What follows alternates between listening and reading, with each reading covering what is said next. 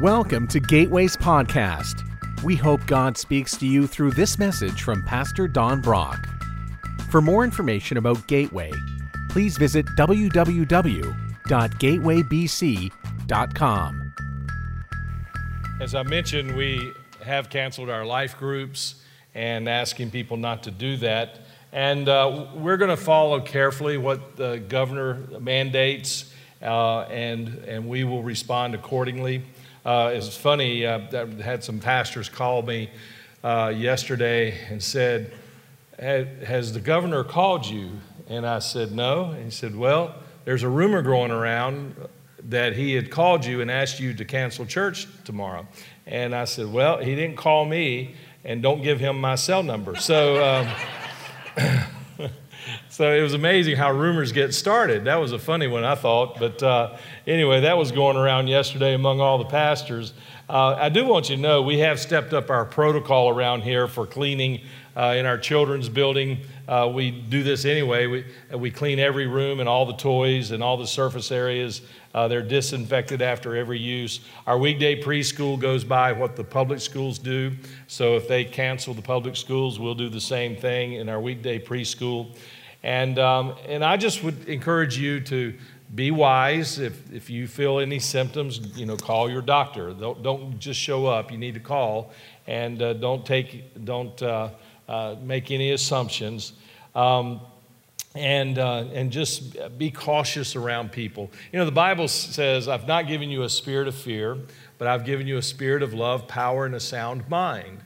And uh, so this is one of those times that we're not driven by a spirit of fear, but we need to be driven by God's Spirit, which gives us love, power, and a sound mind. That means common sense, uh, using wisdom.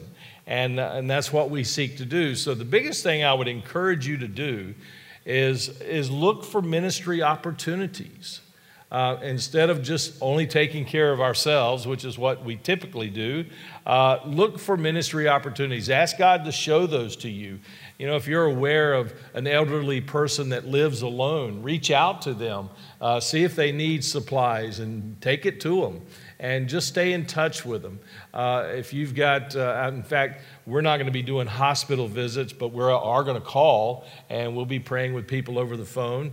Uh, so just take advantage of that. Uh, ask God to use you during this time to minister to other people and uh, just reach out, people in your neighborhood or uh, people that you're just aware of. Um, I'm very thankful that our president made a uh, called for a national day of prayer today. I've already mentioned to you about the chapel services that um, we're going to have a, the drop in time uh, from 5 to 7, and then beginning at 7 o'clock, it'll be an organized prayer time. And so that would be a great teaching time for your family uh, to come and pray and say, This is what we do when we call out to God. Um, the president issued this call. He said, It's my great honor to declare Sunday March the 15th as a national day of prayer. We are a country that throughout our history has looked to God for protection and strength in times like these, like these. No matter where you may be, I encourage you to turn towards prayer in an act of faith. And, and so I, I want to take that serious. Um, uh, the Bible tells us to pay attention to our leaders and, uh, and t- tells us to honor and respect and to obey. And uh, so there's a couple of prayer things I want us to walk through today. And this will help you to know how you can pray as well uh, during the days and weeks ahead. Um, I think it's important that we start by asking God for His mercy. Uh, we ask God to stop the pandemic, uh, to save lives. We, we ask God to do that, not only in our community and in our country, but around the world and uh, particularly in those places that are ill equipped medically to deal with the virus. There are a lot of countries that just does not have the resources and do not have the infrastructure to handle a large outbreak. And, and so we need to pray, we need to beseech God, we need to talk to God, and we need to ask for His mercy and ask Him to intervene. Uh, in Isaiah chapter 59, verses 1 and 2, the Bible says, Listen, The, Lord, the Lord's arm is not too weak to save you, nor is his ear too deaf to hear you call. It's your sins that have cut you off from God. Because of your sins, he has turned away and will not listen anymore. Now, those are ominous words from God. And what he's saying here, um, he, he's saying it's because of your sins that I've backed away. You, you basically have invited me to be out of your life, and you have chosen to be rebellious, and so I'm stepping back and let you have life the way you want it. But there are going to be consequences to that.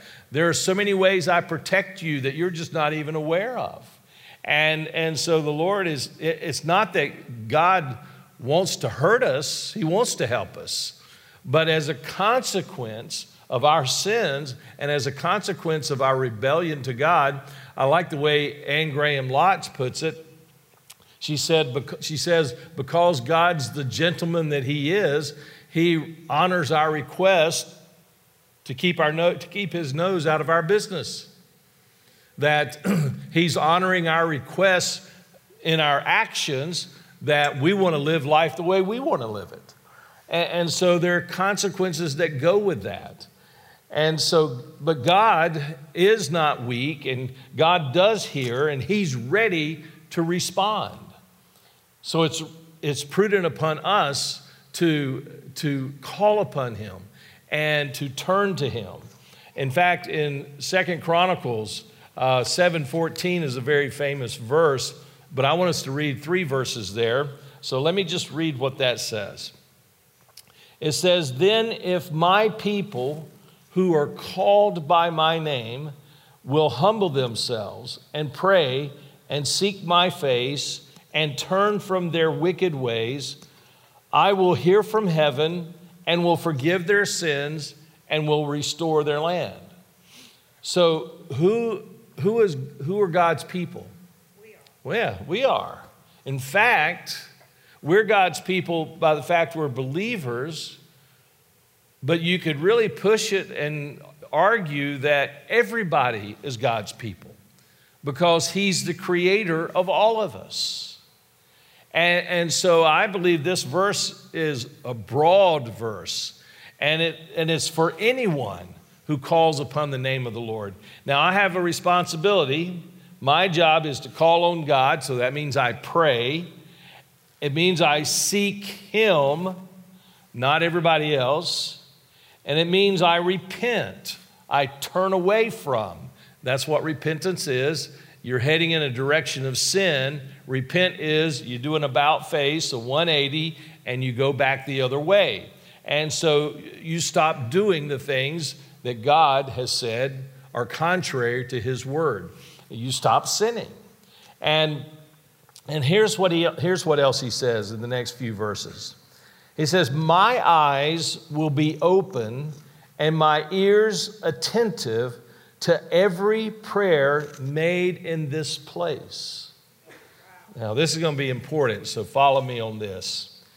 For I have chosen this temple and set it apart to be holy, a place where my name will be honored forever. I will always watch over it, for it, it is dear to my heart. Now, Old Testament scripture, he's talking about the temple that's in Israel, in Jerusalem. And so he's expressing his love and his commitment uh, to, to that place, and that's where he goes to meet the people. And that he it's a special place to him it's dear to him he always watches over it. Now we're new testament believers but the same principle applies because god does not change. So god still cares about his temple his temple is very important to him uh, his temple is set apart to be holy uh, it's a place where his name will be honored and he will listen to the prayers there. So, guess what the temple is now? Guess where the temple is now? It's wherever you are. Because God declared you his temple. When Jesus died on the cross, the veil in the temple that separated God from everybody else, the Holy of Holies, it was ripped from top to bottom, and that symbolizes that God is no longer living in that place, but rather He's living in the hearts of every believer. So you are now the temple.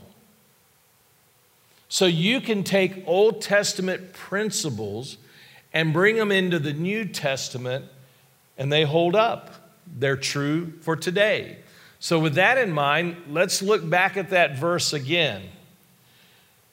And he says, For my eyes will be open, my ears attentive to every prayer made in the heart of a believer. That's the temple. For I have chosen this believer and have set this believer apart to be holy. The Bible says in the New Testament, Be holy, for I am holy. God has done that. And he, he's saying, You, that's where my name will be honored forever, is in you. And he says, I will always watch over you, and you are dear to my heart. So that's taking the Old Testament and bringing it into the New Testament light of Jesus. So you're now the temple. You're the holy place. You're to be holy because He said you're holy. You're holy because of what Jesus did, not because of what you do. And He listens to your prayers. Amen. Now, this whole thing about praying, this is, uh, this is interesting. Why, why has God chosen to limit himself to our prayers? I can't answer that, but he has. Now, is God limited? No, God, God has no limitation. Is God powerless? Absolutely not. God can do whatever he wants but he has chosen a very special relationship with those who call on his name, uh, uh, call on his name, the name of his son, Jesus. And he has a special, unique relationship with us. And he has given us the privilege to talk to him 24 7, to enter into his throne room spiritually and talk to him. And that's called prayer. And God has chosen to respond to prayer, not to events. So when something like this pandemic happens, God is looking to his people to listen for their prayers so that he might respond to them. Wow, that puts a huge responsibility on us. And that's why he tells us to pray. I mean, Jesus set the example. Did Jesus need to pray? I don't think so. He was God, but he did pray, and, he was showing us the example, and he didn't do anything without praying. So that was letting us know you should not do anything without praying. Don't make any decisions without praying. And when, especially when difficult times have come and a plague has come, something that's having a huge impact, even more so, now's the time to pray. And God will respond to those prayers, He will listen to those prayers. So I'm telling you, as plain as I can, that when our world is in this situation as it is in now, God is waiting to look to see what His people are doing. Amen. And He is going to respond to our prayers. Amen. And that's why our prayers are so important to Him because He has chosen to limit Himself to responding only through prayer. Wow, that's, uh, that's a lot. That's a lot on us. So let's take a moment, let's pray. And uh, I'm going to guide us through this prayer time. So let me just pray on our behalf, but you agree with my prayers if you would. Father, we take serious what your verses say to us. that if your people will call upon your name, you will hear. And if we confess and repent, you will hear and you will respond. You will forgive our sins and you will restore our land. So I begin with confession. I'm a sinner. I have thoughts I should not have. I have attitudes that are contrary to your word. I do some things that I shouldn't. I say some things I shouldn't. I'll think thoughts I shouldn't think. I can be judgmental when I shouldn't. So I confess to you, I'm a weak vessel. And I ask for your forgiveness. And now, Father, I pray on behalf of our country. And not only our country, the whole world. I pray that you'll be with the sick and the vulnerable. You will save them. First and foremost, you'll save them spiritually. That they will take this crisis and turn to spiritual thoughts. That they will think about how frail life is. And that they will think about eternity. And that they will consider who Jesus is. We pray that you'll heal our land physically. We've turned our back on you as a country. We have lived contrary to your word and your principles. And what you say is wrong, we say is right. What you say is bad, we say is good. What you call is sin, what you call sin, we call a right. So break our hearts as a country that we will submit ourselves to you, we will humble ourselves before you, and bring a spiritual awakening in this land. We pray this in the precious name of our Savior, Jesus Christ. Amen. The second thing I want us to do, because we're mandated in Scripture as well, is to pray for our president and to pray for our governor. And also pray for local officials. Uh, I mean, our president and our governor, they have huge burdens on their shoulders right now. They're having to take a lot of information and listen to a lot of people, but ultimately they're the ones who have to make the decision. At the end of the day, it falls on their shoulders. And so we need to pray that they listen to the right people. We, pray, we need to pray that God will surround them with wise people. We pray that they will do what's correct, not what's politically expedient. Amen. That they will do what's the right thing to do. And so we need to pray for our president. Um, that they will, direct, as they direct us, and you know, especially our president, because even though he's going to make decisions that affect our country, his decisions actually affect the entire world. Absolutely. And then our governor, he has to make decisions that affect everybody that lives in our, in our state.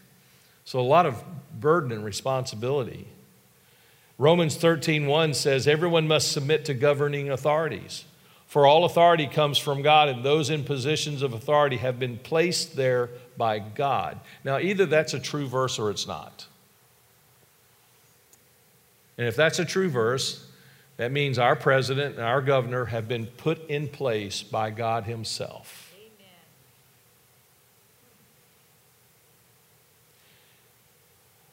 In 1 Timothy chapter 2, it says, I urge you, first of all, to pray for all people Ask God to help them, intercede on their behalf, and give thanks for them.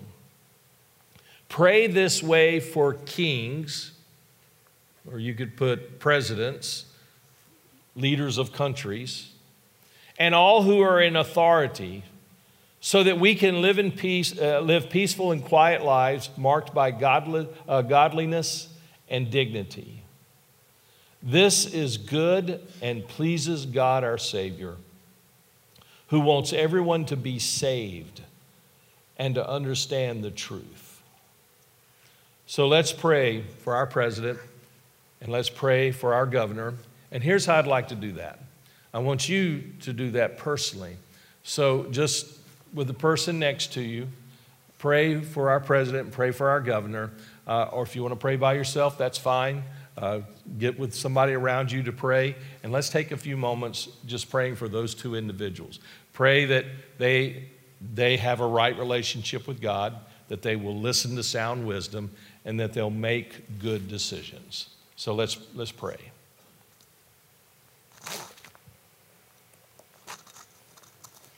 And you can pray out loud.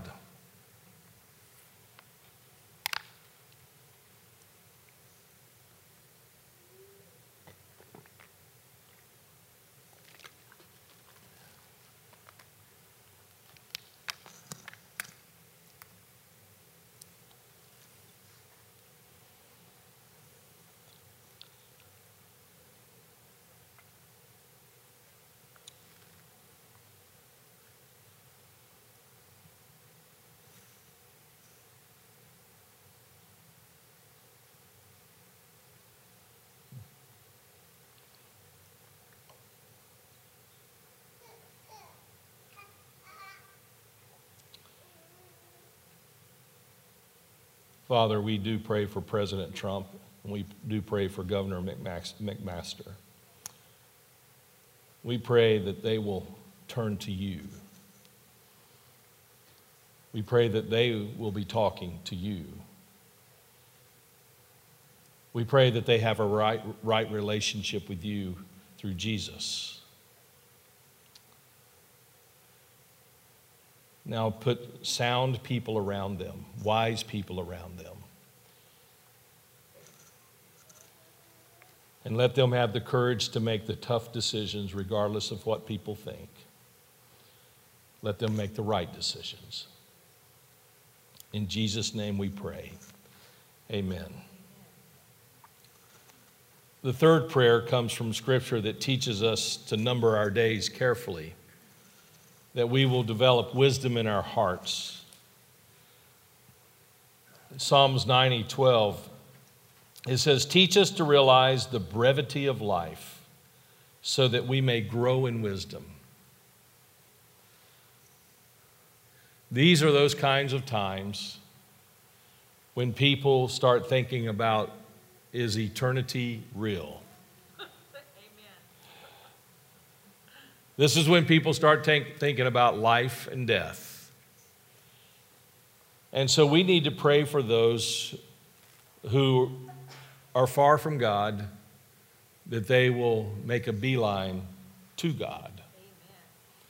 We pray that they hear the truth about Jesus and that they will respond to Jesus. Now, you know some people by name. And uh, so I want us to pray and you pray for those people by name as I guide us through this prayer time. Lord, it is in times like this that we know there's brevity of life. That something as a simple little virus could actually end a life. That we are fragile. But Lord, I pray that every person in this world comes face to face with the reality that they have a spirit, a soul that's going to live for eternity. And I pray that you, you put an urgency in their heart about their spiritual condition. That they will just know that something's wrong, that something's not right, that something is missing. And I pray that they'll call out to you, even if they don't know your name. And when they call out to you, please respond and reveal the name of Jesus to them. Speak to them in dreams and visions. Speak to them through other people. Speak to them through Scripture. Speak to them through your Spirit. Bring eternal life to them. In Jesus' name, amen. Now, there's one last prayer. We have missionaries all over the world. Some from Gateway. We have the Heralds in Mozambique. Uh, we have friends that are all over the world that we're helping to support. Some of them are in some tough situations. Uh, they don't have the medical things that, that would be necessary if their communities hit. And uh, some of them have limited supplies and don't have access to a Walmart down the street. And um, so we, we, need to, we need to pray for our missionaries, our people that are on the front lines of this in some of the undeveloped countries. And um, because they, they're going to be the frontline representatives of Holy God to those people. So we need to pray for them personally, but also pray for their ministry. And then with that, pray for our ministry. Pray that we will be spiritually sensitive, we'll be proactive, and meaning us, with those who are in need around us. So let's pray. Now, Father, we pray. We pray for our missionaries. Some are actually on short term mission trips and they're not able to get home.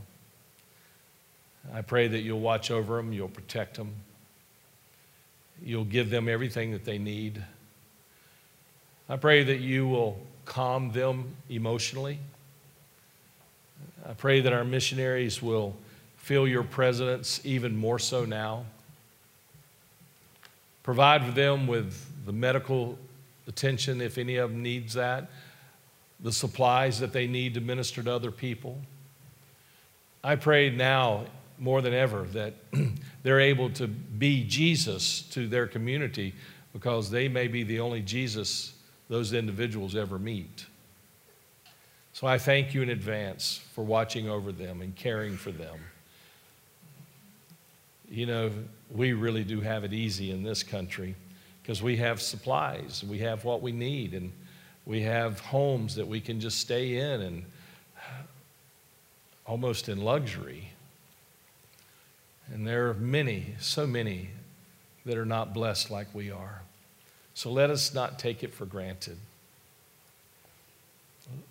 Use us to minister to others. We pray this in Jesus' name. Amen.